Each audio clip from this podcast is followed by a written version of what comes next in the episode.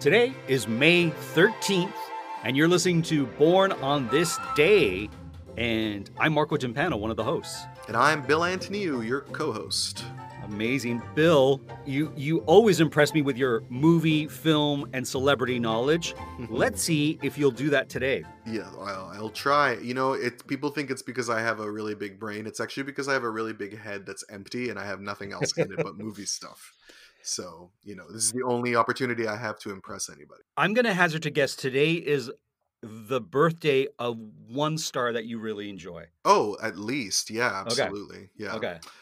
Oh yeah, I know who you I know who it is that you're thinking of. But let's start at the top of the list. All right. right. She was nominated for two Oscars and she was at the top of her career when an accident caused her to have a stroke and forced her to leave the business for a few years.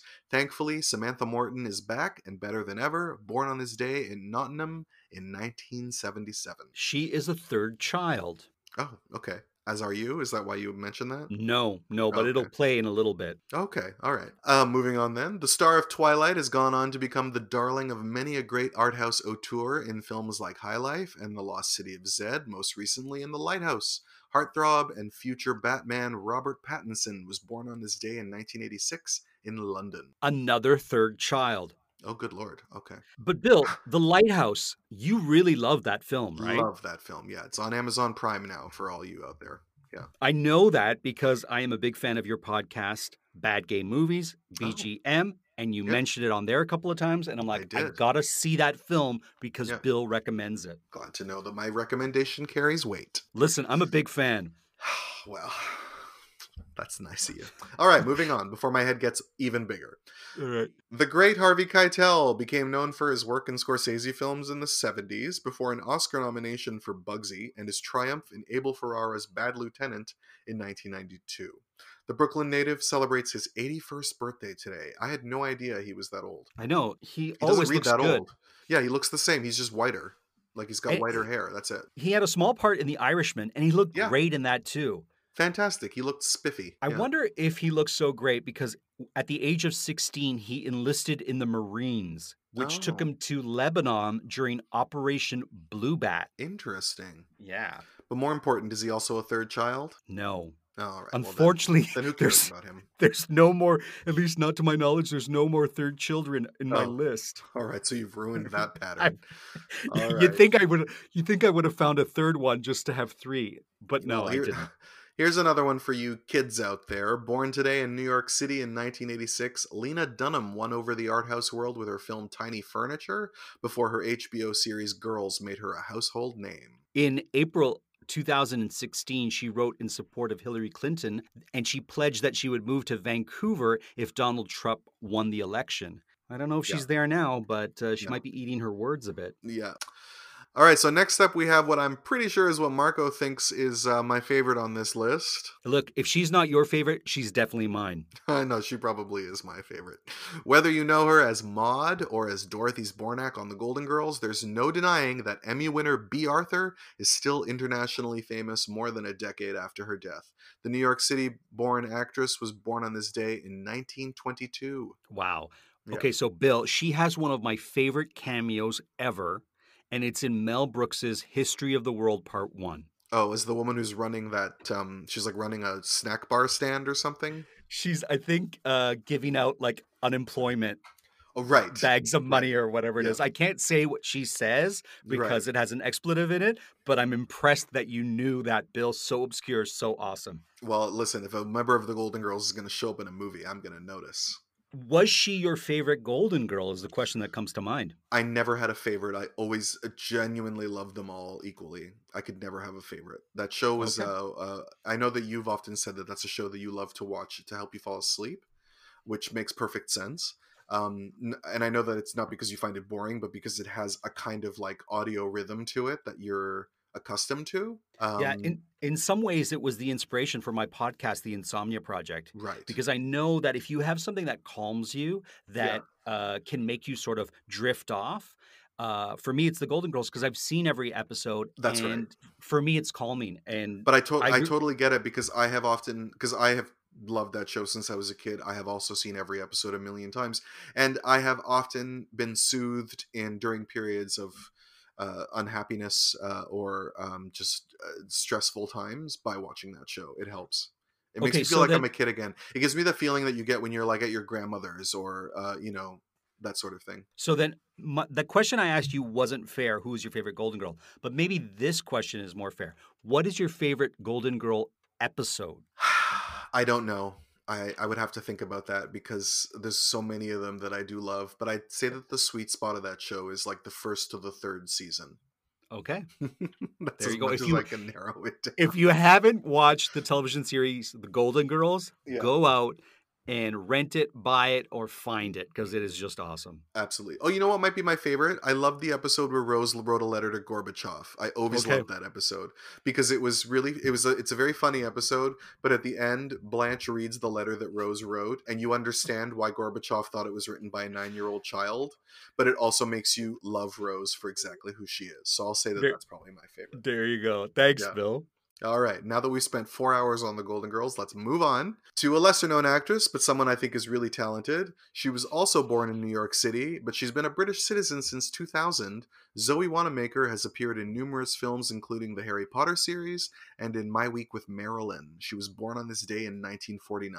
She was appointed a commander of the Order of the British Empire as well. Yeah, which is really amazing for someone born in New York, Yeah, I always thought that Yeah. was a title that would only go to Brits. but maybe But because that- she's a citizen. I think Yeah. Mm-hmm. it's n- knighthood and damehood where I'm Oh, making okay. a mistake. Yeah. Okay.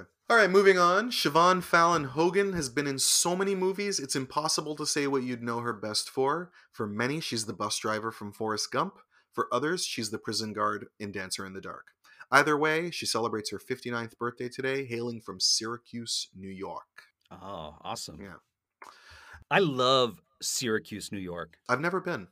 It's, it's wonderful. It's just a Hmm. great town. Yeah. Also born in New York City on this day in 1956 is Fred Melamed, who's been on film since the early 80s, but his face has become better known more recently for his work in films like uh, In a World and A Serious Man. Okay, so he is the guy that you see in everything, but you don't know his name.